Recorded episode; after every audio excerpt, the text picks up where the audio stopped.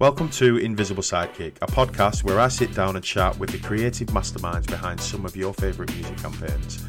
My name is Cam, I've been a creative in music for nearly 10 years, and over the last decade, I've crossed paths with some of the best creative talent in the industry, and I've managed to talk some of them into featuring in this series. This week's sidekick is music photographer Nicholas O'Donnell. Welcome, Nick. How you doing, mate? Not too bad, Cam. How are you keeping? Yeah, I'm good, thanks, mate. Yeah, all good, all good. So Christmas is over and done with now. So it's a new year full of hopefully new projects. That's it. Let's do this. Let's go. So first of all, let me start by saying thank you so much for agreeing to do this because I know that podcasting isn't for everyone, and I know that sitting and talking about yourself isn't for everyone either because it can be a bit awkward. But it's just going to be a chill vibe where we're just going to sit and talk shit about photography for the next half an hour, and hopefully answer some questions that um, any listeners might be wondering about the photography industry and how you got into it and how to get into it. So um, we've both got our coffees at the ready. We do indeed. And what are you drinking at the moment then? Ah, I'm just drinking some like you know some granulated stuff in from a mug that co- says yes. I really do need all these plants. That's brilliant. That's brilliant. Um, I'm drinking from like a little mini flask thing that my nephew got me for Christmas. It says Uncle Saurus. Honestly, some of these mug phrases are just very out there. It's great. Yeah, it oh. seems to become like a thing that people now collect mugs. Ah, hundred percent. You can show the personality. Yeah, show your personality through the power of mugs, and let the mugs do the talking sometimes as well. Because I've seen some mugs that have pretty, pretty aggressive statements on them. Um, anyway, moving on. Um, so let's get straight into it. So you're a photographer and a pretty shit hot photographer as well. If you've not seen Nick's work, I will link it, so check it out. So how did it all start for you? What was young Nick like? Was you creative? Okay, perfect. So um, I think young Nick was never actually really a creative. I think growing up, I kind of went through phases of getting hooked on things. So at one stage, I was so obviously as a young boy, I was I was a, I was obsessed with football and then it went from football to table tennis. I was playing that six nights a week, and then it went from that to ta- to golf. I was playing that six days a week, and then it came to a point where I'd go through so many things, and my parents didn't really think I'd stick at anything. And then I kind of discovered uh, photography when I was fourteen. Uh, I discovered it on like a on a friend's family road trip, and as cliche as it sounds, something just clicked, and then kind of just started from there, and then I think the kind of creativity then kind of started start uh, started really coming then. So, like I said before, I wasn't really creative, but then around the age of fourteen, I kind of got a lot more creative when I discovered photography. And when you discovered photography, can you remember the first ever camera that you got? Yeah, so I suppose the first ever camera I ever got was I was taking pictures when I first discovered it on like a old phone, and then I bought a bridge camera so a bridge camera is like in between a compact camera and a SLR, which so a compact camera you can't swap the lens, but with an SLR you can swap the lens. So hence the name bridge camera. So that was the first camera I got. It was Nikon Coolpix. Forget the model, but it was perfect. It started me off. It started me off. Yeah, I can still remember my first ever laptop. It was this big, massive, heavy, blocky thing that was the size of a briefcase but I ran that bastard into the ground when I was learning my dodgy version of Photoshop all them years ago. Um, it became a bit of a fire as it didn't end.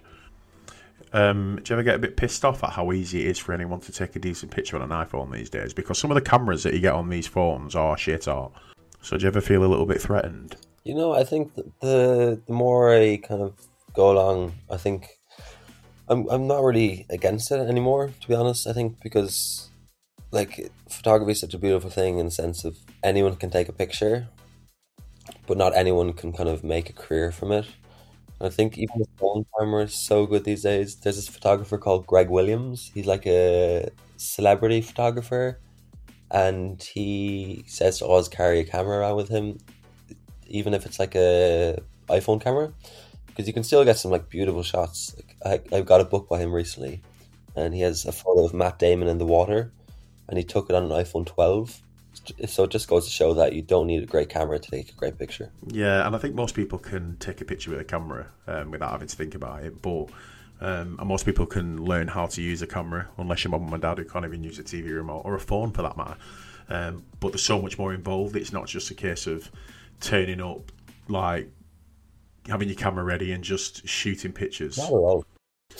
Um, so that actually brings me on nicely to you telling me about planning shoots, and um, as we've just spoke about, it's not all about the camera; it's actually about everything else that's involved. So talk me through it. It is. So, like, in terms of planning a shoot, so first thing to do is kind of talk to the client, see what they want, maybe to get them to create a to create a mood board of stu- of image like of kind of uh, shots they can reference from. So that gives me the idea of what they're aiming towards, and obviously to get a brief. So, say if we're working on some artwork for, say, a single cover or an EP cover or an artwork album, uh, to get a brief and like a brief description of what the album's about, and from there, then I I kind of pick and choose keywords, and then it goes on to choosing a location that suits that. And then looking at like the likes of Pinterest, which is great for inspiration, but it's the problem. The key is not to kind of you know not to copy a shot of uh, Pinterest because I think nowadays it's very easy to copy ideas. Yeah, it is. I think everyone does it even without knowing. Hmm. Um, so it's great to get like, bits and pieces. Do you know? I used to cringe at people using Pinterest um, years ago when I was in my early 20s because it was such a cringy platform. Yeah, Um, and it was such a prime, like a. It was such evidence that you were old or you were getting old. and now I'm in my mid 30s. I use Pinterest more than I ever thought I would ever use Pinterest. But it's, it is such a great tool, especially when you're making mood boards. You know for clients? it's just it's just like Instagram ads. Yeah, it is. Um, and I don't know what they do, but you can find things on Pinterest that you just can't find on a search engine. So you can't find it on Google, you can't find it on Instagram. It's like they've got access to like, it's mental. like how are they doing it? Where are they getting this content from? Because I need it more so than I ever thought I would do in me in my thirties. But you can't spend too much time on Pinterest or on Instagram or looking at inspiration to the point where it actually flattens your creativity, and it can be a bit, you know, it can be counterproductive because you, you can work too hard on trying to get inspired, but you end up being a bit of a copycat. So I'm always cautious of that. I know when to take a step back. Completely. Um, I think I'll just one more thing on that. I think the flip side to that is if you if you spend too much time trying to think of an original idea, I feel like it, it could be quite easy to get bogged down on that. So Yeah. I think it's nothing wrong with kind of diving into Pinterest and kind of getting bits to kind of help you move along your ideas. So if you're on set and you've got a client that you've never worked with, um, you've never worked with before, who are maybe not as used to being in front of the camera, um, and they're a bit nervous, Yeah. and it shows in the shots that you're taking. How do you settle them down? What's your processes to make them more more at ease in front of the camera? Yeah, of course. I think so if say if I'm in a if I'm doing a studio shoot, which is say maybe like four hours a half day, I always look at it as the first hour. The shots are never going to be that great because you're kind of just getting into it. Yeah, And I always tell the client have fun and not to worry. And I kind of myself, I kind of tend to like not take, not be too serious on set. Like it obviously depends if you're working with a big team and a big budget, then you have to be somewhat serious. But a lot of shoots I do are kind of with smaller artists, so it kind of gives you a chance to kind of be be yourself and not take it too seriously. And then when the client sees that, it kind of gives them a chance to relax more and yes, I think it's with a shoot, just the first hour, I never really think it was you'll get the shot. And then as the time progresses in the shoot, the client becomes more comfortable and just through chatting to them and even getting them to play music they like it helps a lot. So it's also something to talk about. and does that get easier the more you get to know them? Like if you have an artist that you've shot before or you're used to being around, um, I'm guessing it makes it easier the more you know them. Hundred percent. So you're shooting Tom Grennan at the moment, and you've been shooting him for a while. So I'm guessing that, um, which are great shots by the way. I've been looking at them all. Thank you.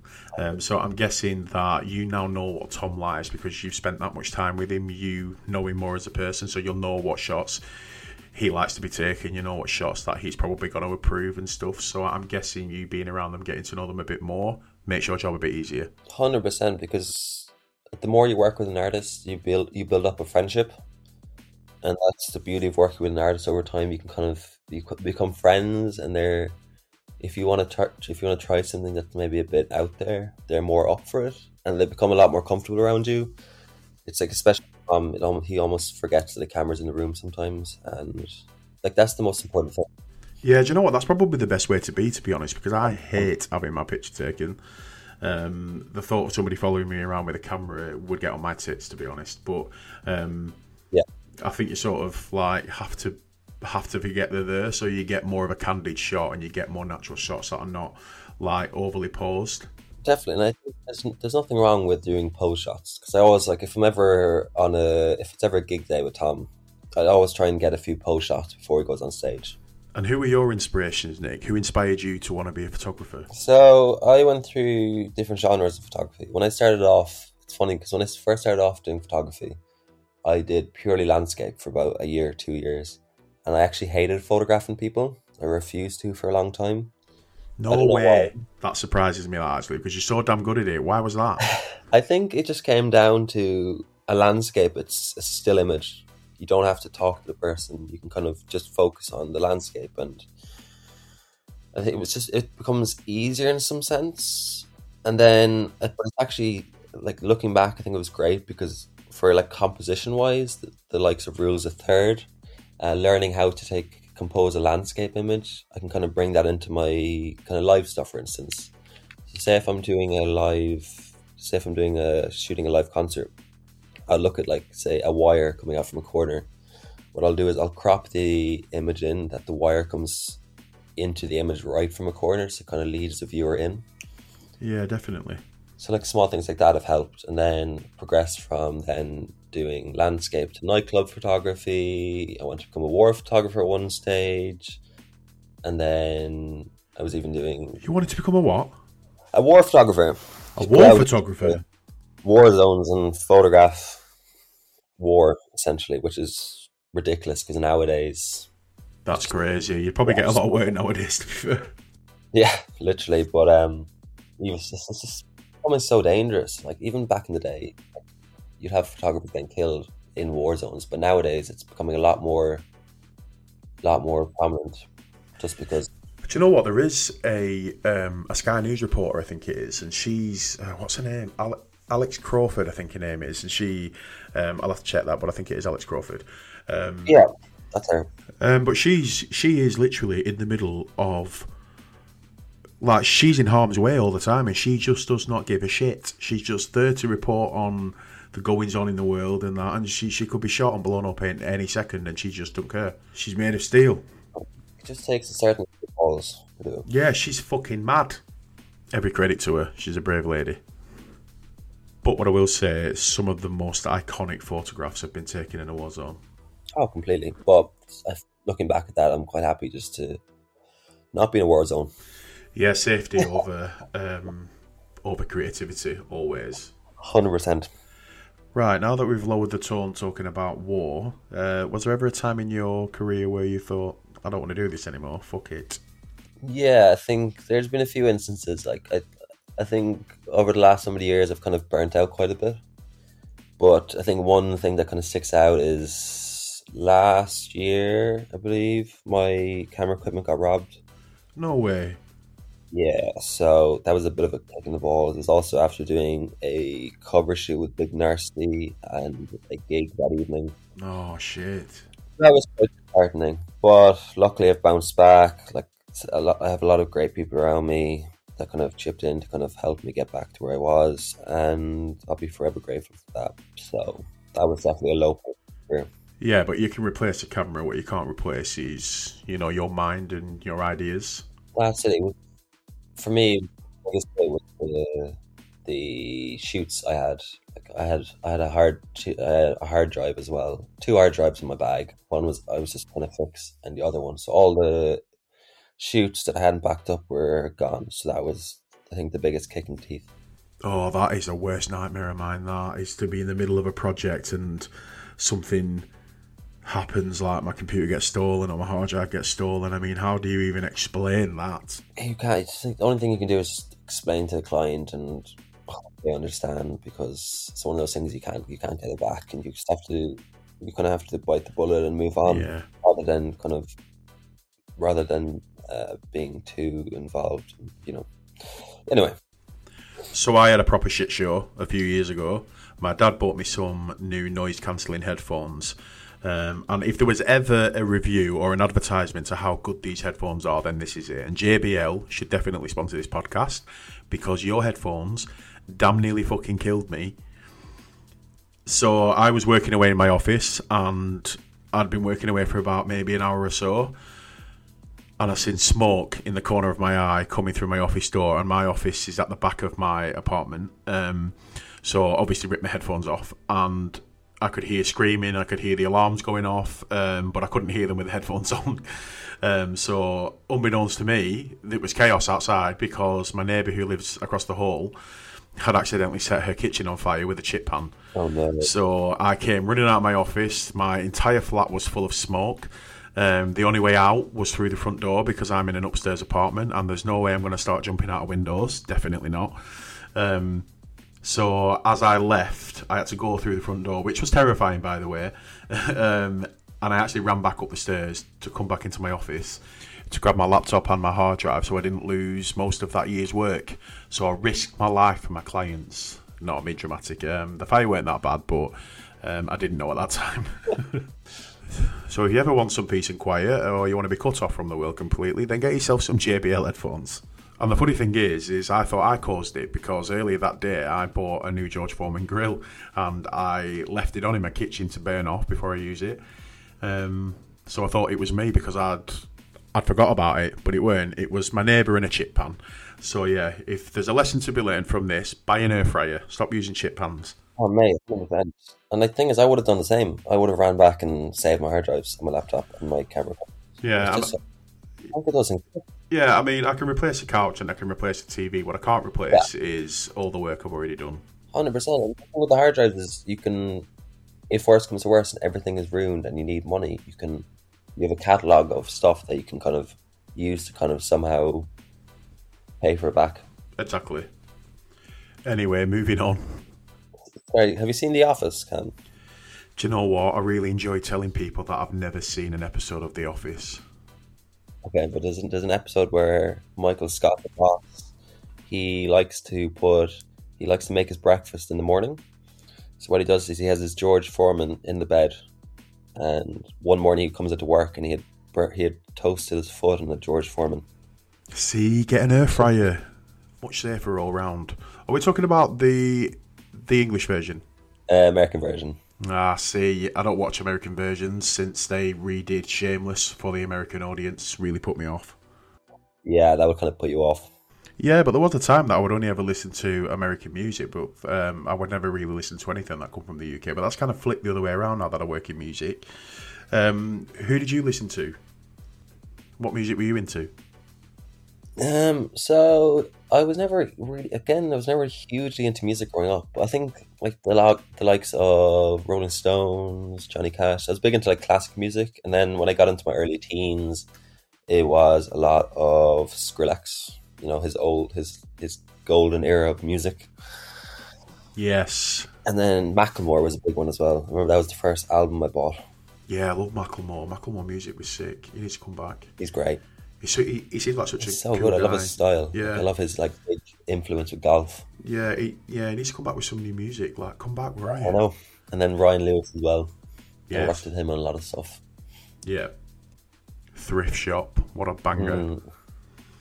So that leads me on nicely, actually, to who would you like to photograph, dead or alive?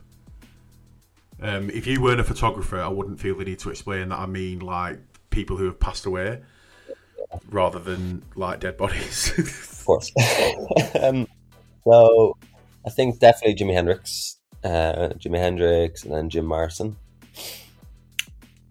Do you know what? Now that you've actually mentioned it, I can definitely see their influence on your work. Because like Jimi Hendrix is the greatest. Yeah, yeah, icon. Like that that that gig where he set the guitar on fire is just like it's historical. It's like it's, yeah, and then obviously like David Bowie because he's gone through so many different styles. Like he's he's he's like influenced so many different people. Like even like it's mad because you look at David Bowie's first album and there's a song called "The Laughing Gnome," and people regard it as either his best song or his worst song because you have like you literally have Alvin and the Chipmunks on it. No way. Yeah, it's just like three laughing chipmunks. Like it's it's very out there. It's very it's very much David Bowie, and it just goes. It's great to see because it shows like his how he's progressed from such like from such like unique music to becoming mainstream, but yet keeping the kind of uniqueness. Yeah, and you find with artists like that that um, it takes a lot of time for people to actually respect their creative their creative choices, and usually when like a lot of years have gone by is when they stop being like shocking, but actually start being iconic. Literally, And you can't plan for something to become iconic either. That's something that only time will allow. no, hundred percent. Even like like it's like it's like going off topic, but like is it Vincent Van Gogh? He only became really famous after he passed away. Yeah, and if he was alive today, he would definitely be TikTok famous. His work is brilliant. Yeah, so so good. I'm talking to TikTok actually. There's a woman I follow called Look Up London with, I think her name's Katie, um, and she does like, um, she's like a tour guide. So she uh, she goes through like museums and stuff, and she posted about this artist from, I think it was the 1700s, and her name was Rachel Ruysch, and she was um, a Dutch artist, and she specialised in like still life, and some of her work blew my mind because you because you would think that it was a photograph. Uh, it was just super detailed. And what blows my mind even more is that this painter had 10 kids running around Gaff. 10 kids while she's trying to do a painting. Unless unless the kids were helping her. Who knows? But if they're anything like today's kids, I doubt it. Yeah. Yeah, I spend way too much time on TikTok. Oh, mate, it's very it's so easy to fall into that trap. I know, it really is. And you start off with such a disciplined, like, half an hour. Like, I'm going to spend half an hour on TikTok. And then before you know it, you've spent like three hours scrolling through shit. And then you see the woman in the mirror. Have you seen the woman in the mirror on TikTok? No. Right, I promise you. Now that I've I've mentioned it to you, you'll definitely see her. So when you've spent too long scrolling through TikTok, you'll land on a video of a woman turning a bathroom light on and walking towards the mirror, and that's there to tell you that you've spent too much time on TikTok and that you need to get a life, basically. So, if I want to see her, go on TikTok for a lot of hours. Perfect. So staying on the topic of time, how do you manage your workload? How do you delegate your time well? Because you're becoming more and more popular, you're getting more work in, more people want to work with you, your name's getting out there. How do you manage that time and and how do you keep each shoot completely unique from the last one within that time? Um, it's a good question. Um, so managing work is just to try and have a schedule. Like obviously, prior if you have, say, if I've done multiple shoots and I have multiple edits, so prior prioritize which uh, shoots need to be done first, because the last thing you want is to get some work late over to a client, and I think, and then trying to mix up shoots and make them different. It's it's I think it really just depends. Like the beauty of working as like a photographer is you can kind of work in different genres with different genre, different genres of artists. Yeah. So like, so like different. A lot of artists would have different styles. So like some artists might want some like really clean images. Other ones might some like what I what's something I've done quite recently. Started getting into is like kind of the kind of like long exposure effect I love a longer exposure like, shot. that kind of you can get some really creative stuff. So I have one shoot coming up, and they want all like long exposure imagery, and then I have another shoot which is kind of like more cleaner image, cleaner stuff. Yeah, we worked on a project um, where we explored long exposure. Yeah, when's it coming out? I'm not sure, but I'm hoping it's going to be sometime this year. But um, just so the listeners know, because we can't talk about it too much, um, we both worked on it. You did the shoot, Yeah. and I did the artwork, and we both fought tooth and nail to have this long exposure shot approved for the artwork. Do you remember? I do, yeah. And it just and it just wasn't happening, and it just weren't approved. And uh, yeah, we were both pretty gutted about it. But you do have to fall in line sometimes because that is the nature of the job. You do. Uh, but we live in hope that it is going to be seen eventually uh, because it was beautifully done. That long exposure shot that we wanted for the artwork was Yeah, beautifully done by you. Thank you, man. I appreciate it. And I'm hoping it'll be this year because it's it, it's been ages. I mean, I mean, how long ago was it? It was like what two years now at this point. Two years ago, God, that's crazy. That's crazy. But we shall see. And annoyingly, it's actually one of my favourite artworks I think I've ever done, and, and nobody's getting to see it. And I'm like, hurry up, where is it? Let's get it out there so I can show it off. And um, it's always a risk to have that lying around for so long because I can look at that now, maybe two years down the line, and, and would actually mentally make a thousand changes. No, like I have this image that I shot of an artist, and so they're a punk band, and this image is probably one of the one of my favorite shots I've ever taken because it it like it, it sums up punk in one image, but because of what's been seen in, in the image and what the artist is doing in the image, I can't release it because it's quite, uh, you know, it could get them in, in trouble. But I really want to release it, but I haven't got approval, and I'm, I'm sure it'll be fine, but I don't want to take that risk at the same time. Or you wait for the artist to become a bit of a recluse, and it's used in a documentary, and then you get a shit ton of money. Bingo. There we go. And then becomes even more iconic. Exactly. So I was recently invited to go back to my old college to deliver a talk to the design students, um, and I was a bit hesitant at first, but it was one of the most rewarding things I think I've ever done. To go back to where I started, um, to actually come full circle, to go back and talk to the next generation of creative talent. So, what advice would you give to any up and coming photographers that are trying to break into the industry? Yes, I think for if you want to break into the music photography, I think the key thing to do is so I'll kind of go back in my story. So when I first started out doing music photography, I contacted local bands. So it's funny because a lot of like a lot of photographers would know an artist when they get into it, but for me, I didn't know a single person that was a musician.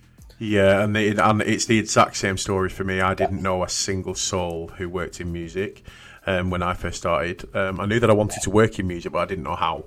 There's ways. Like the way I did it is I started emailing small bands, and I'm actually really close to some of them. So what I'd do is there was a venue in Cork. Uh, so I'm from Ireland myself. There's a venue in Cork, in Cork City called Fred Zeppelin's. So they have a venue upstairs, and it is a capacity of fifty. So it's a tiny, tiny room. But for about a year, I shot in that room and other small venues so I learned my craft through learning mistakes early on in that room. So the key is to, I think, learn your mistakes early on rather than make them when you're on a bigger scale. And just in like the great thing about social media is you can contact people. So like what I used to do is use Facebook to find email addresses for managers, email lots of different people, just offer my offer to shoot them for free, and then if they like it, then kind of build up a rep, like a build up a friendship with them, and use those images then to apply to get bigger gigs, and then it kind of it, it almost snowballs from there. And the main thing is just to be nice, just be sound, just yeah, be open to be just be open to work with any artists because you never know. Some of these artists could become huge, and if you if they'll remember you if you're sound, and you know might give you a call to kind of work with them then when they're in a bigger level. Yeah, we've got very similar journeys um, because um, I started a very similar way where, um, like, um, the thing with social media now is that you can actually directly contact an artist whether they reply or not. Um, yeah, but um, and it really paid off for me in the end because I was a bit of a pest. I mean, you have to, you have to be. But the thing is, the worst they can say is no. Yeah, and to be fair, I think most of them didn't even reply anyway. But one of them did, and and it probably took about two or three years for me to get that one reply. Not that I was inboxing this artist for two or three years. That's not how it was. But um, I I was like actively trying on like Instagram for maybe two or three years before I got that one reply. Yeah. Um, and um, in the meantime, I tried my best to learn as much as I can about the music industry. But actually, one of the best pieces of advice I can give people is you probably won't learn that much until you're in that's it. Until you're actually in the industry, because I learned more on the job than I did before I even got into it, and that's probably the best way to be, to be honest. Like, there is nothing more valuable in the industry than work experience. And just before I got that one reply, um, I was ready to give up. But um, just from that one reply, it kind of snowballed into me being introduced to people at labels, being introduced to other managers, and the power of word of mouth, and and it, it just sort of like it kind of felt like it happened overnight. But actually, when I think about it properly, it was it was maybe two or three years worth of like hustling to actually get that one reply, and it really paid off in the end.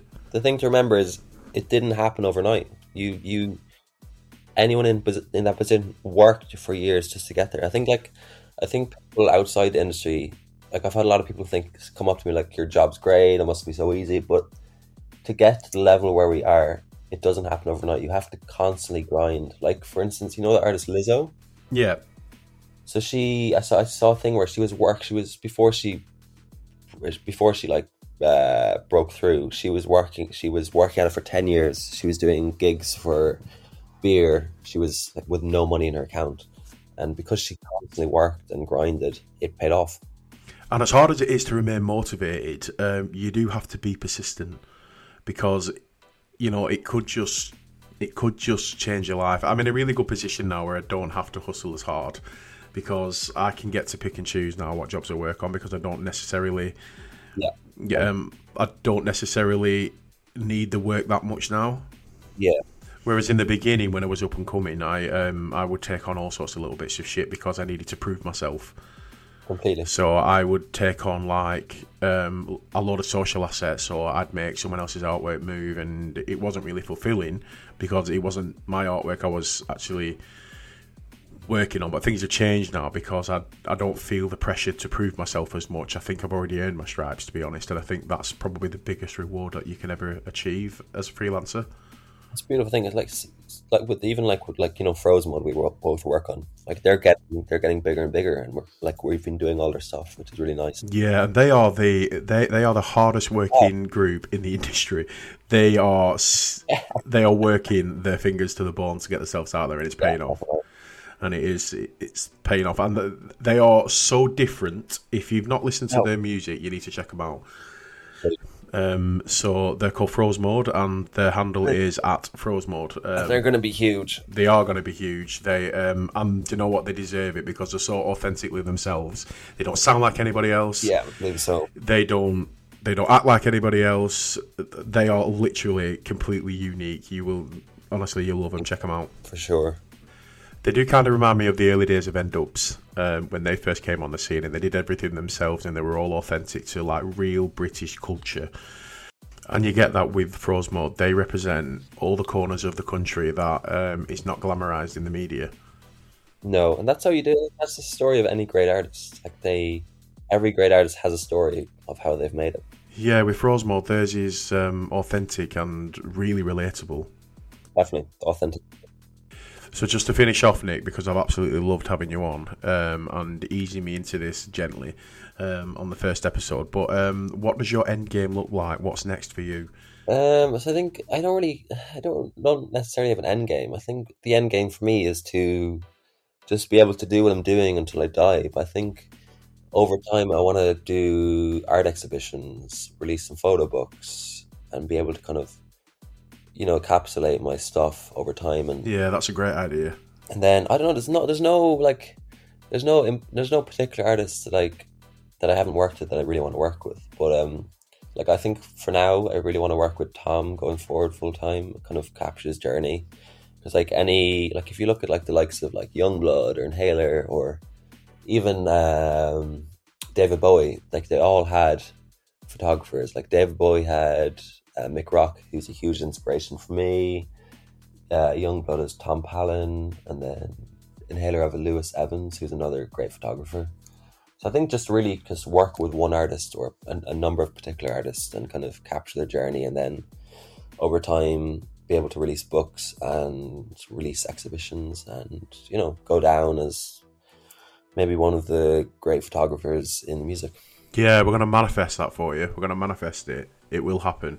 Um, it's great to have you on. I really appreciate you. Thank you so much for having me. Really nice actually to have a conversation with you. Yeah, it is, isn't it? Because we're always, um, although we work together on a lot of things, we're always really busy, so we don't really have the time or the chance to sit and have like a proper conversation where we're not talking about like work. And we've never actually met in person, which is mad.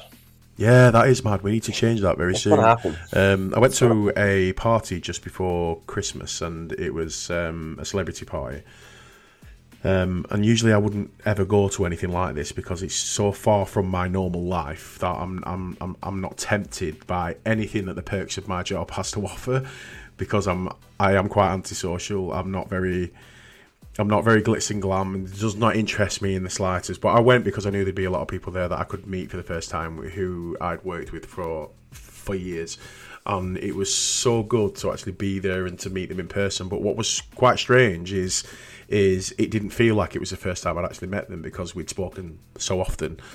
Um, yeah, literally. So um, it, it, it was uh, yeah. I'm glad I went. It was great fun and it was a fancy dress party as well. So I did pretty damn well to recognise people who were in fancy dress. So Nick, thanks again for taking the time to join me because I know you're a busy man, and I'm excited to see what you're going to do next, and I'm looking forward to working with you again. Um, it's been wicked. thank you again for having me. It's been really nice, and you know, it's nice to be able to kind of talk talk about what I do. So it's always it's always a pleasure. And if you want to hear more from Nick and see some of his fantastic work, you can follow him on Instagram. His handle is at Nicholas O'Donnell. Thank you, Cam.